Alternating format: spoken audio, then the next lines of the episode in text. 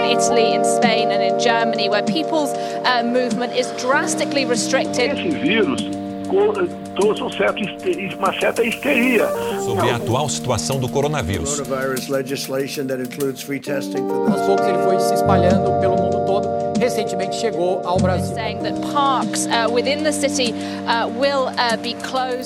Nos últimos dias a gente tem vivido algo muito diferente. As nossas atividades presenciais estão suspensas, mas a gente não precisa parar. Por isso trazemos a quarentena mosaico, um conteúdo devocional para te incentivar a pensar e orar nesses dias.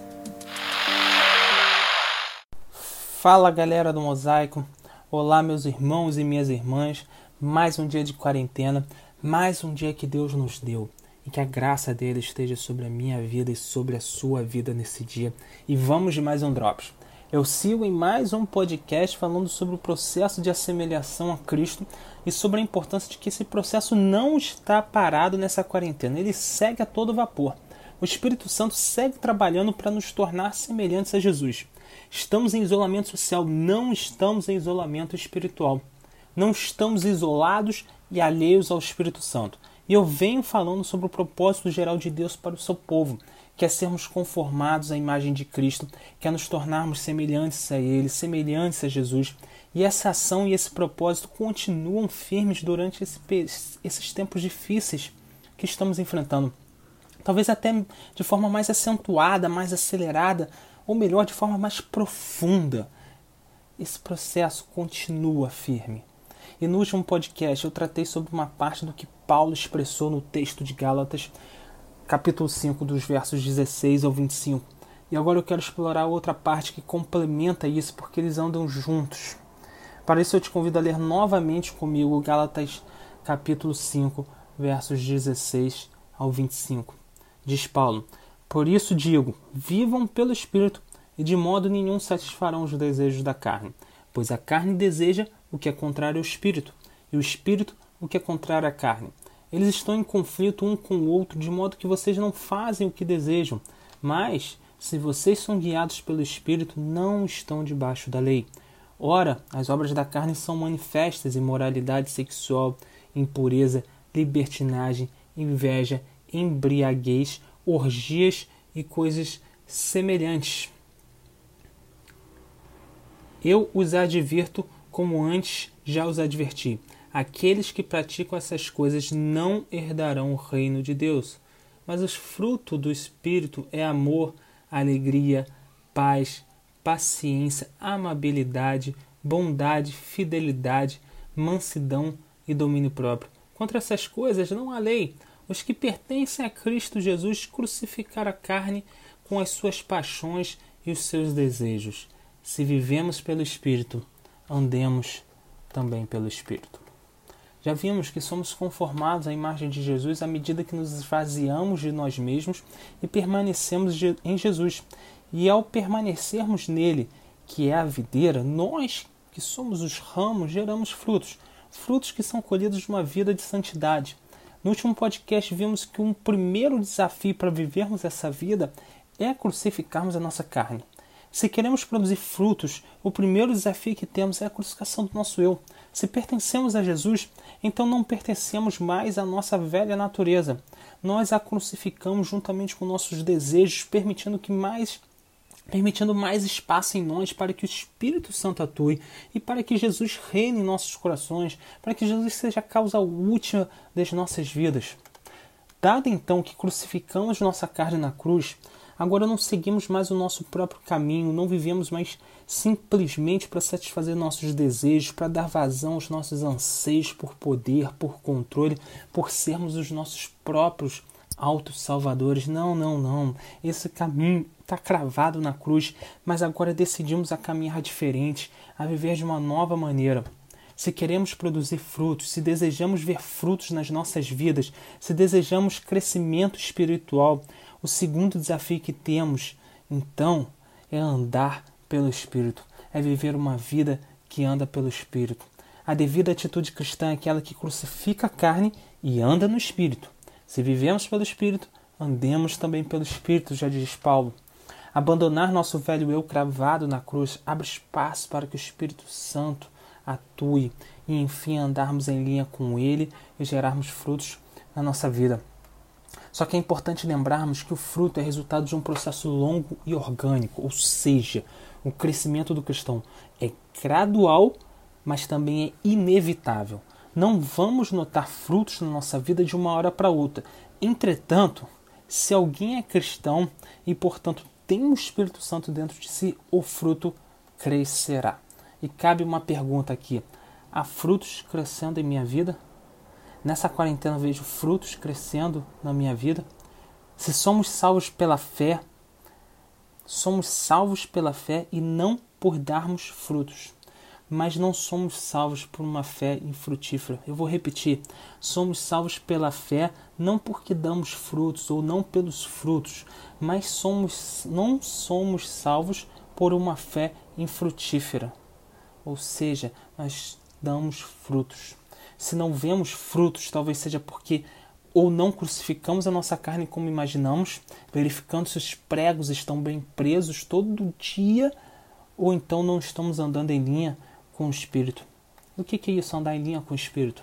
As expressões nos versos 18 e 25, guiados pelo Espírito e andar pelo Espírito, no texto grego original estão com o verbo no presente contínuo. E há uma diferença entre ser guiado pelo Espírito e andar pelo Espírito. Ser guiado está na voz passiva, enquanto que andar está na voz ativa. É o Espírito quem guia, mas quem anda somos nós. O verbo usado para guiar é o mesmo usado para o pastor que conduz as ovelhas. Como nosso líder, o Espírito toma a iniciativa. Ele reforça os seus desejos contra a carne e consolida seus desejos santos em nós. Mas todo o nosso dever não se resume a uma submissão passiva ao controle do Espírito, como se não nos restasse nada a fazer. Pelo contrário, nós temos que andar de maneira ativa e proposital no caminho correto e o Espírito Santo é o caminho pelo qual andamos. Andamos pelo Espírito, como diz o versículo, como também ele é o próprio guia, ou seja, o Espírito Santo é o caminho pelo qual andamos, mas também é o próprio guia. O verbo usado para andar no versículo 25 refere-se não ao ato comum de andar normal do dia a dia, mas literalmente a pessoas que estão sendo colocadas na fila, significando andar na linha ou estar alinhado com. Ou seja, andar no Espírito é andar deliberadamente ao longo do caminho ou de acordo com a linha que o Espírito Santo estabelece. É andar em linha com a verdade do Evangelho, que o próprio Paulo vai falar no próximo capítulo, nessa mesma carta, no capítulo 6. Nós temos uma escolha nessa quarentena. Nós podemos crucificar a nossa carne, nosso eu mesquinho, que olha só para as nossas necessidades e decidirmos andar de acordo com o Evangelho do Cristo crucificado, de acordo com o Mestre que serve, do Mestre que foi à cruz, do Mestre que, que pegou a bacia e a toalha. Da mesma forma que temos que ser incisivos no abandono das coisas da carne, também temos que ser disciplinados quando abraçamos o Evangelho e andamos no Espírito, porque estamos nos dispondo a seguir Jesus e a fazer o que é certo, e não apenas o que é cômodo, ou o que é o melhor para o momento, ou o que é o melhor para a gente. Seguir Jesus envolve renúncia, envolve andar em linha com o seu Evangelho, é algo muito maior. Nós temos uma excelente oportunidade nas mãos para pararmos de olhar somente para o nosso umbigo, para os nossos desejos pequenos e olharmos para a cruz, de modo a estarmos mais sensíveis à voz de Deus, ao que Deus quer de nós. Mas não apenas isso, temos uma chance de focar o, nosso olhar para as necessidades do outro.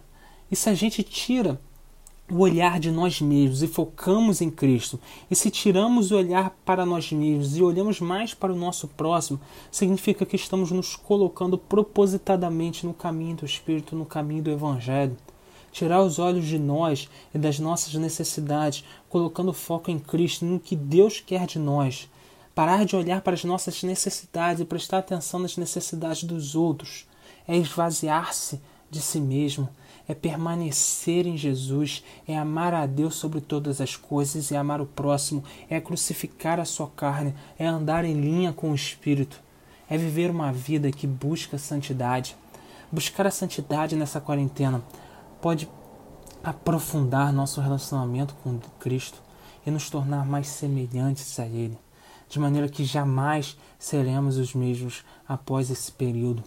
sermos guiados pelo Espírito, é nos transformar e sermos transformados na pessoa que Deus deseja que sejamos. Geramos frutos andamos, quando andamos sob a direção do Espírito. Temos uma escolha nessa quarentena. Escolha andar de acordo com o Evangelho. Escolha abandonar o seu velho eu. Escolha abandonar essa busca por satisfação própria. Escolha andar pelo Evangelho. Escolha olhar para a cruz. Escolha ouvir o Espírito Santo. Escolha ouvir a voz de Deus para sua vida. Escolha prestar atenção no próximo, prestar atenção na sua casa. Escolha aprofundar seu relacionamento com Deus de forma a gerarmos frutos, frutos que serão tão bem-vindos nesse período de quarentena, que serão tão acolhidos, que podem fazer tanta diferença no nosso lar, na qualidade de vida dentro da nossa casa, na, na, na nossa saúde emocional.